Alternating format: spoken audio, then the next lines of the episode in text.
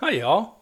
Thanks for taking the time to listen to this installment of Go South, Old Man, a somewhat weekly podcast where a northern born southerner explores some of the lesser known things in and around the southeastern United States. Well, today we're going to the Museum City, Cartersville, Georgia, about 45 miles northwest of Atlanta, right off Interstate 75. Now, Cartersville is the smallest city in America with two Smithsonian affiliated museums, and they have others as well. And now they have one of the premier car museums in the U.S. And that's what we'll be talking about today. Actually, as, as usual, I'll be talking and you'll hopefully be listening. Anyway, we're going to the Savoy Automobile Museum. Now, as soon as you drive up and around this place, with its huge manicured lawns, 65,000 square foot bright red and silver building, and huge chrome Art Deco sculpture reminiscent of some fancy hood ornament, you know this is someplace special. Now, after parking, we, uh, I had in tow two boys who convince the rest of my family that they're my grandsons, as ridiculous as that sounds. Anyway, as we headed for the main entrance, right off to the side of the building, we noticed the old rusty remains of a car. But there was a neat little chain around it and a plaque. Well, we just had to go see what that was all about. It turns out that during the planning stages of the museum, try as they might, no one could come up with a really good name for the place. You know, something that invoked elegance, sophistication, savoir faire. And anyway, it, it turns out as they were clearing the 37 or so acres for construction, they came across the rusting remains of a 1954 Plymouth Savoy. Yep. Well, they took that as a sign and so named the museum after it. But they also decided to give the car a sort of memorial, and so you can see it today in the same state that they found it out there in the woods. Now, as you come up to the front door, the main entrance, we found a 1932 Ford Model A sitting out front with a big sign saying, Come on, climb in and take some pictures. I gotta tell you, that was a big hit with the kids and us slightly older adults as well. Now, once inside, we decided first to have lunch in the cafeteria. It's always good to eat first, right? Anyway, the cafeteria is large and round, with the ceiling shaped like a giant spoked wheel. It's pretty reminiscent of the movie Cars. Well, lunch over, we headed on into the actual museum. Admission here is 15 bucks for adults and 5 bucks for those under 12.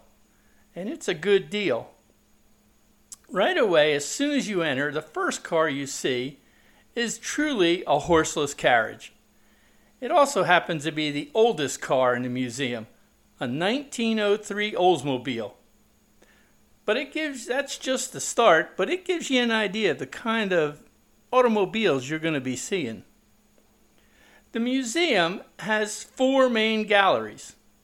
The themes and cars will change at least twice a year in the different galleries. And between these galleries, you'll find interesting and beautiful artwork related to automobiles as well.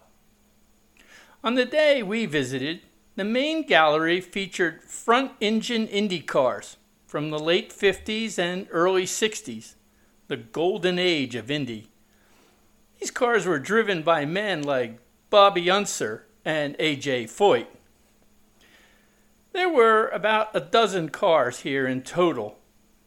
In fact, they had the last car to qualify for Indy with a front engine I will say these cars are not museum restored. They're still in racing condition. So, although they were super clean, The tires were worn, and the cockpit, the co- excuse me, the cockpits looked like they had just done a hundred laps on the track. In fact, several of the cars are actually on loan from the museum at Indy and the Unser Museum. It's part of what makes this place so special. They bring in cars from other museums or private collectors to complement their own collections. Next up was the Art Deco Gallery. Now, Art Deco embraced a style of elegance, grace, and sophistication from the mid 1920s up right through the Great Depression. These bold graphic designs showcased refinement and opulence, tapering into streamlined geometric shapes and clean, fine lines. Some of the cars found here included the very weird 1936 Stout Scarab, Mr. Chrysler's own 1937 Limo, and my personal favorite, the black seamless 1941 Chrysler Thunderbolt. But there were others here, like the Cord convertible, that could also uh, capture your attention. They're just beautiful automobiles. Next up, Pirelli Tires sponsored a gallery to celebrate the company's 150th anniversary in the United States. The highlight here for us was the actual F1 racing tires they had on display, the ones being currently used in that race series today. Now, I will say the youngsters found some of their favorite cars here in this gallery among the Lamborghinis, Maseratis, and Aston Martins a couple of which they referred to as Batmobiles. Anyway, here you'll also find the museum's newest car, a 2022 Rivian electric truck. I will say this vehicle was a lot bigger than I thought an electric truck would be. It's very uh, similar to what I would say in size to a Humvee. Now, located between these two galleries, just outside the movie theater lecture hall, did, did I mention that? Oh, no. Well, now you know. There's a movie theater lecture hall here, too. Anyway, outside were a collection of about a half dozen woodies.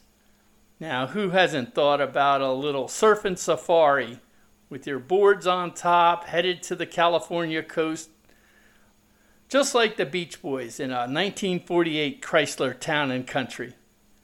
California Dreamin'. Finally, the last gallery here featured cars from just the Savoy's own eclectic collection. Eh, there was a 30s Rolls Royce, a 1957 Corvette convertible, a DeLorean, remember Back to the Future? and an Edsel convertible, which, even though the color was beautiful, it was still an Edsel.